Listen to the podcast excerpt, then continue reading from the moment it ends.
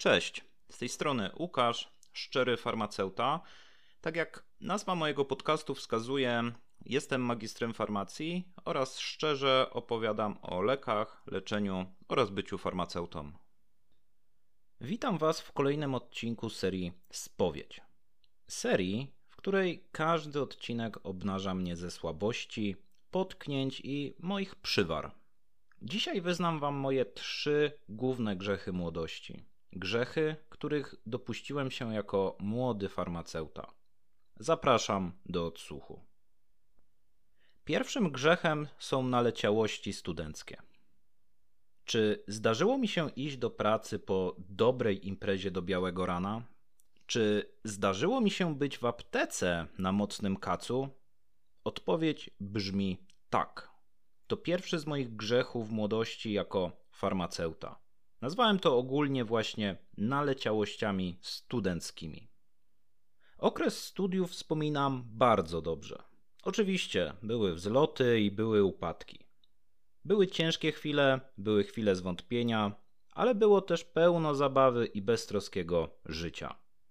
Byli też ludzie, którzy stali się moimi prawdziwymi przyjaciółmi i bliskimi osobami. A to będę zawsze podkreślał i zawsze doceniał. Ja sam siebie nie nazwę nigdy wzorem studenta. Trzeba było się czegoś nauczyć, to się uczyłem.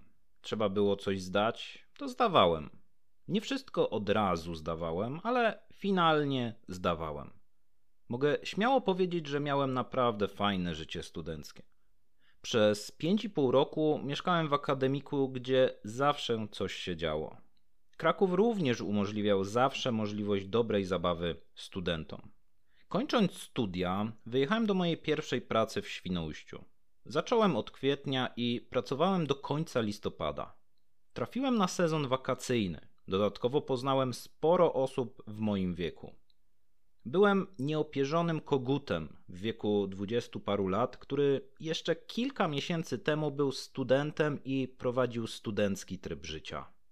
Trafiłem na sezon wakacyjny w Świnoujściu i na przepiękne lato. Chciałem zarabiać kasę i dobrze się bawić jednocześnie. Dlatego zdarzało mi się chodzić na imprezy na plażę, bawić się do świtu, spać kilka godzin i iść do pracy na dwadzieścia cztery godziny.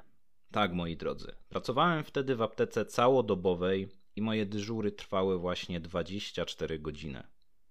Jak sobie teraz o tym pomyślę, to jestem w szoku, ile może wytrzymać organizm dwudziestoparolatka. Kac plus dyżur w aptece. Masakra. Oczywiście starałem się bawić tak, żeby następnego dnia trafić akurat na swój dzień wolnego w pracy. Jednak nie będę ukrywał, że zdarzyło mi się kilka razy pójść na dobrą imprezę w sobotę, a w niedzielę pójść na dwadzieścia cztery godziny do pracy, gdzie kilka pierwszych godzin byłem na pewno jeszcze w cudzysłowiu nieco wczorajszy, a później po prostu zdychałem. Mega szczeniackie i słabe zachowanie. Brak profesjonalizmu z mojej strony. Sam sobie generowałem ryzyko pomyłki, na przykład źle wydając lek. Po przeprowadzce na Śląsk do każdej pracy dojeżdżałem już autem. Dlatego nie mogłem sobie już pozwolić na takie rzeczy jak dobrze zakrapiana impreza dzień wcześniej. Poza tym zrozumiałem, jakie to jest słabe zachowanie. Oczywiście zdarzyły się nieprzespane noce i potem dniówka w aptece z podkrążonymi oczyma. Jednak nie były one związane już z improwizowaniem, tylko z faktem, że na przykład kogoś gdzieś odwoziłem w nocy albo sam wracałem do Polski z urlopu nad ranem. Drugim grzechem to bycie sprzedawczykiem. Kolejny mój grzech to właśnie bycie farmaceutycznym sprzedawczykiem. Ten czas to moja zawodowa porażka. Cytując najprostszą definicję tego słowa, sprzedawczyk to osoba, która zdradziła swoje przekonania dla korzyści materialnych. Dokładnie tak było w moim przypadku. Sprzedałem się, sprzedałem własne sumienie, dałem po prostu dupy. Ten okres trwał około półtora roku, zanim nastąpiło tak zwane otrzeźwienie zawodowe.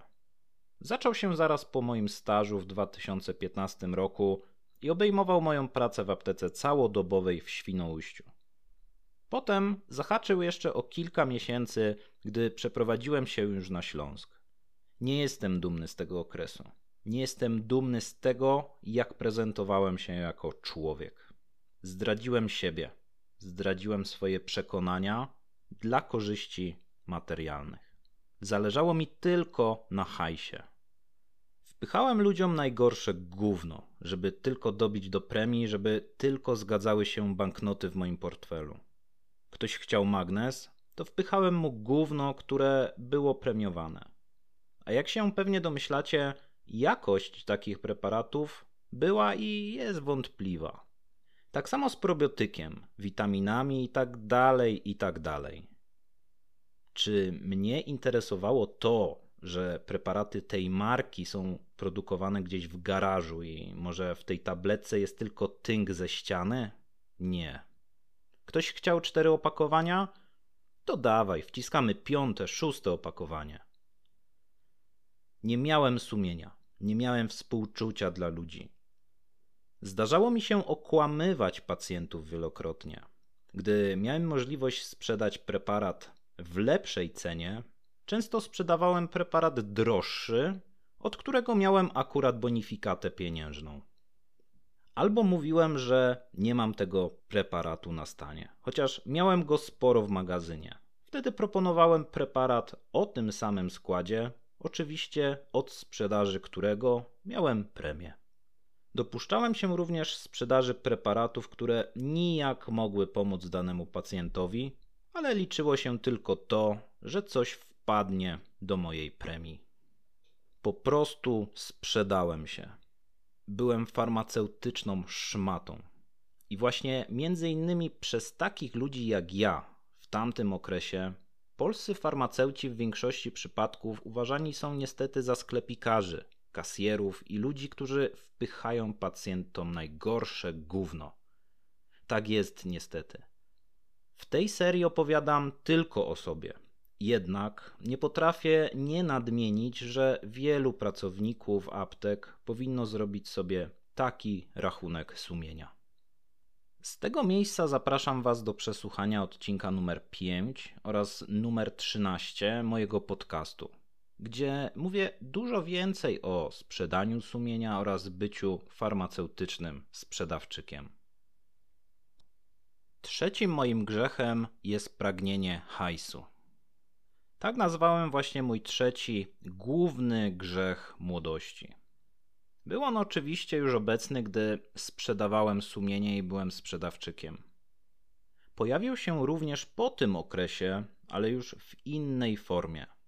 Gdy przeszedłem tak zwane otrzeźwienie zawodowe i zrozumiałem, że praca farmaceuty nie polega na wciskaniu byle gówna, wpadłem w inne błędne koło.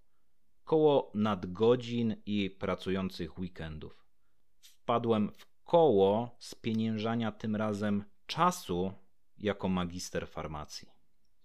Miałem chore myślenie i przeświadczenie o tym, że im więcej zarabiam, tym będę szczęśliwszy. Że ilość miesięcznej wypłaty wpłynie na moje poczucie wartości. Ludzie, nic bardziej mylnego. Mega chore myślenie, którego bardzo żałuję. A dlaczego? Bo straciłem kawałek swojego życia, a pewnie i zdrowia, na to, żeby siedzieć w robocie od rana do wieczora. Straciłem kawał czasu, którego nigdy już nie odzyskam. A czy stałem się przez to szczęśliwszym facetem? Absolutnie nie. Nie mam kompletnie żadnych wspomnień z tego okresu czasu. Nie zrobiłem nic fajnego dla samego siebie. Natomiast doprowadziło mnie to do wyczerpania fizycznego i psychicznego. W konsekwencji do mojego pierwszego wypalenia zawodowego. Straciłem radość, pasję, poczucie, że robię coś dobrego i spełniam się jako farmaceuta. Zaprzestałem dbać o swoje hobby, pasje oraz relacje z przyjaciółmi. Dzisiaj bardzo żałuję tego straconego czasu i nigdy więcej czegoś takiego. Życie jest za krótkie i zbyt kruche, aby oddawać je za parę złotych.